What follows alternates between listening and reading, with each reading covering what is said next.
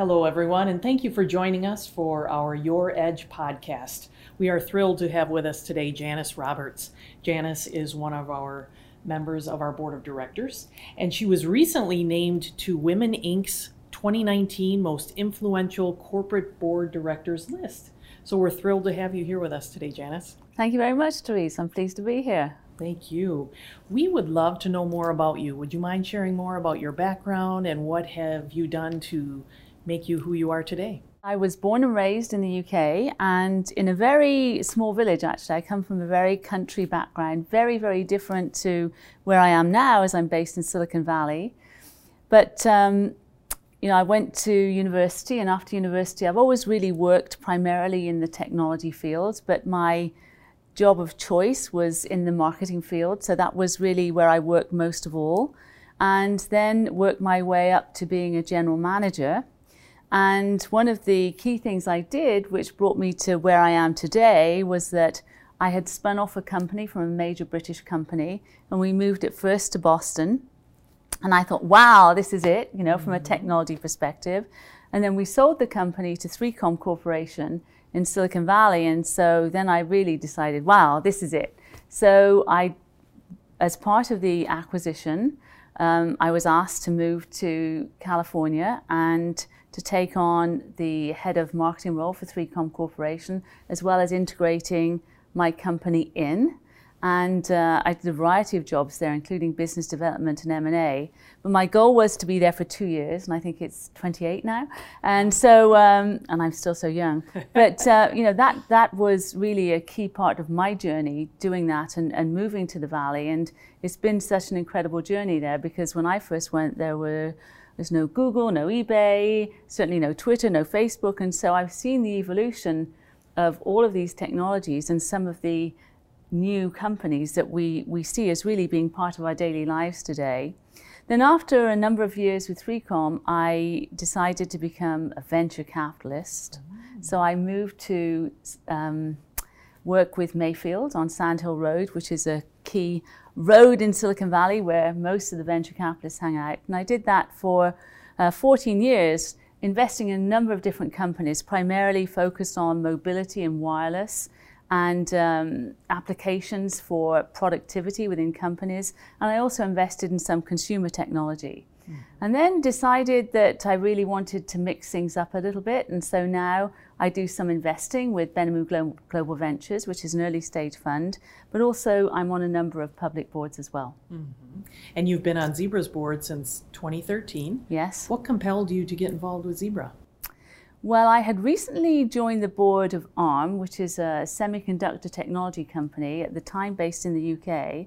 It's now part of SoftBank, but it was very focused on mobility and the Internet of Things.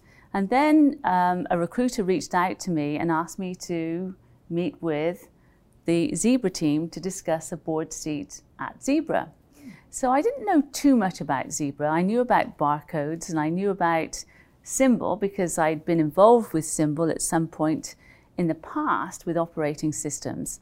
And I met, first of all, with um, our chairman, Mike Smith, and we had a very engaging conversation. And I thought, there's more to this company and then I met with our CEO, Anders Gustafsson, and I just found Anders so compelling as a person and in terms of how he thinks about the business, his style of management. But most importantly, I felt that there was really an opportunity to build this company. And Anders had a very strong vision of where he wanted to take the company.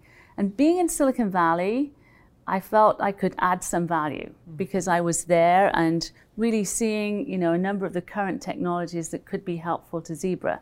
So of course, when you join a board, you have a governance role, but it's always exciting if you feel you can add value above and beyond. So it was really, you know, about those two meetings, but in particular, the vision that Anders described to me.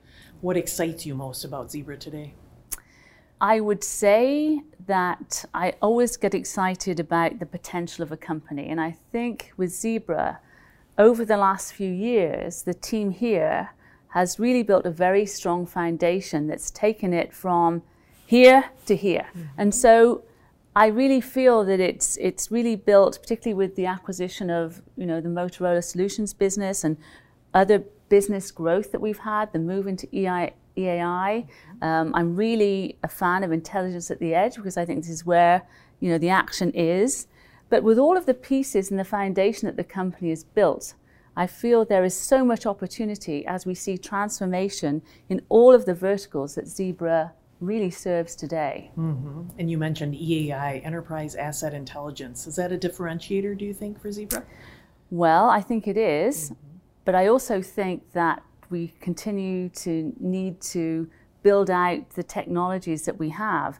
There is so much happening in the various verticals in terms of transformation. Mm-hmm. And I do believe the pace is increasing. Mm-hmm. And I think we're doing all of the right things. And I think we need to keep up that momentum. So I'm very excited about it. But I absolutely do believe that there is a great deal of opportunity there. And as I said before, I really feel that Zebra has the foundation. And the people actually. Mm-hmm. Speaking of people, I'd love to ask your opinion on our culture. What would be three words that would describe Zebra's culture? Well, like any company, I do believe the culture of Zebra is evolving. And so obviously we are looking to um, bring on more younger people. So you have to think about that today because younger people have different ideas of how a company should work and the companies that they want to work for. Mm-hmm. But to me, I would say that the culture of Zebra is very important, but most of all, the integrity. To me, Zebra is a company of really strong integrity, not just in terms of financial integrity, but also in terms of how it meets its commitments and how its people operate. Mm-hmm. Also, I would say that it's very focused on transformation. And so I would say that's a key part of what is important to Zebra today. It's mm-hmm. looking at all of these new opportunities mm-hmm. and moving towards them, whether it's through its own innovations, through investments, or through acquisition. And the other area that I feel is very important and a great attribute of Zebra and is again increasing with some of the new programs that we have in place here, such as Customer First, is the whole orientation to customers. So I would say integrity, transformation, and the focus on the customer.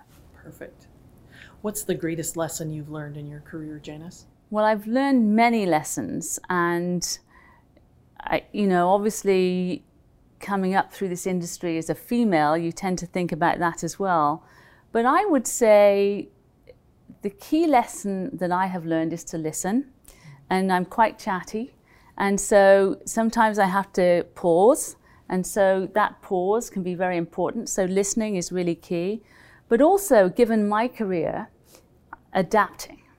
So it's very important to continue to embrace change and to adapt. And, you know, I came here from Europe to Silicon Valley.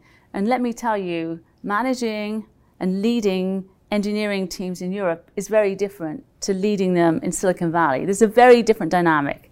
You know, the engineering culture is amazingly strong in Silicon Valley, and they really do like you to explain what you're doing. They like to brainstorm. It's not a situation where you ask someone to do something and they're going to say, hey, that's great. It's like, why? How? When? And so, you know, I got myself a coach, mm-hmm. and that was really tremendous for me. So, to really help me to be effective in a different culture mm-hmm. and to adapt to that. That's an amazing idea. Yeah. What other career advice would you say you have for women, regardless of age or profession? So I'm very excited with the changes that are being made with respect to diversity across the board. But specifically as it pertains to women, I do see lots of change. And I see so much confidence in young women today way beyond the confidence that I had. And so I think that is really fantastic. You know, I have a, a young daughter and she is so different to me, and it, I just like to encourage that. But what I would say to women, because I get asked this a lot, there are a couple of things actually. One is to really be good at something so that when you're in the room, you are good at something all the way through your career. You're not just the woman in the room, because often it's still the case that you're one woman in a room. But um, I would also say don't take on too much. I mean, it's very hard, you know, as women because we're often really the lead person with the family and the extended family and the birthdays and the occasions and all these things that we do. But we also tend to bring that to the workplace. So I sometimes feel in my career I've been overwhelmed because I've taken on so much. It's okay to say no. It's okay to take some time out to, you know, work out. And, you know, I think men do that, so why shouldn't we? But I would say don't take on too much because that's a natural thing for us because we do believe we're invincible, you know? Maybe we are. Given that we're zebra, we like to go behind the stripes. Can you tell us a little bit about any special hobbies you might have? Well, I don't know that I have special hobbies. Um, you know, I'm very much an outdoorsy person, which really fits with California because the weather is such that you can be outside hiking, skiing, doing all the things that you like to do. And I really, really do love that. I would say that one of the things that I've always done is to be involved in some philanthropy or another. And I think that's really important because it just adds another dimension to the things that you do. Mm-hmm. So along the way, I've been involved with the Ronald McDonald House at Stanford, which provides accommodation to families that have critically ill children. I do work a great deal with children with special needs. I have a son myself who has an autistic disorder. So again, that I think is a good balance mm-hmm. to the work that you do. And, you know, I think you get tremendous satisfaction from seeing and, and really helping children, whether it's on a day to day basis or with Special Olympics, really help them participate in their communities. And I also still have a foot in the UK. I've always kept a home in the UK, mm-hmm. and um, I do help with an organization called GBX to help entrepreneurs and companies in the UK come to the US and to scale. So I've been particularly excited about some of the investments that you know we've made at Zebra recently. So I do a lot of things, but I do think it's important to do something outside of the office. Agreed. Absolutely. How about maybe a, a, role you had earlier in your career that may have fallen off your resume but really helped shape who you are today? Before my career, I did lots of things that we all do, I think, you know, in terms of jobs. And I would mm-hmm. say that those jobs, whether it was picking blueberries or working in a factory made me really determined that I was going to do something else. Mm-hmm. But I would say it's on my resume, but one of the roles that I think was a very tough role for me, but really helped me, was selling. So I first started work and I was a marketing communications person. Um, much more junior than you, but that that role. Mm-hmm. And I was working with salespeople, and they always want more leads, more marketing, and so on. And and they found me to be quite theoretical, and I was. And so they would always say to me, "Come and do what we do, and you'll see that it's different." And so I did. And so you know, I had a company car as we did in the UK then, and we had a territory because at that time you had to go out and visit people. You couldn't just you know, talk to them over Skype or Zoom or something.